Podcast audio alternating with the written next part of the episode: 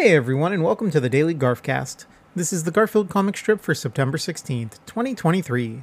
In this one, Garfield's sitting at the table and he's got a green coffee mug in front of him, but he's pointing to the right with his eyes wide, very focused, and he's thinking, Donuts appear! And in the second panel, he's just kind of looking uh, unimpressed with what he's done now. And in the last panel, he's standing up straight and he's looking at the reader and thinking, the day that finally works will be a happy day indeed. and that's funny because Garfield's trying to materialize donuts just out of thin air. And oh man, if he can figure out how to do that, he'll be so happy. Thanks for joining me today, everyone, and I hope you have a great rest of your day.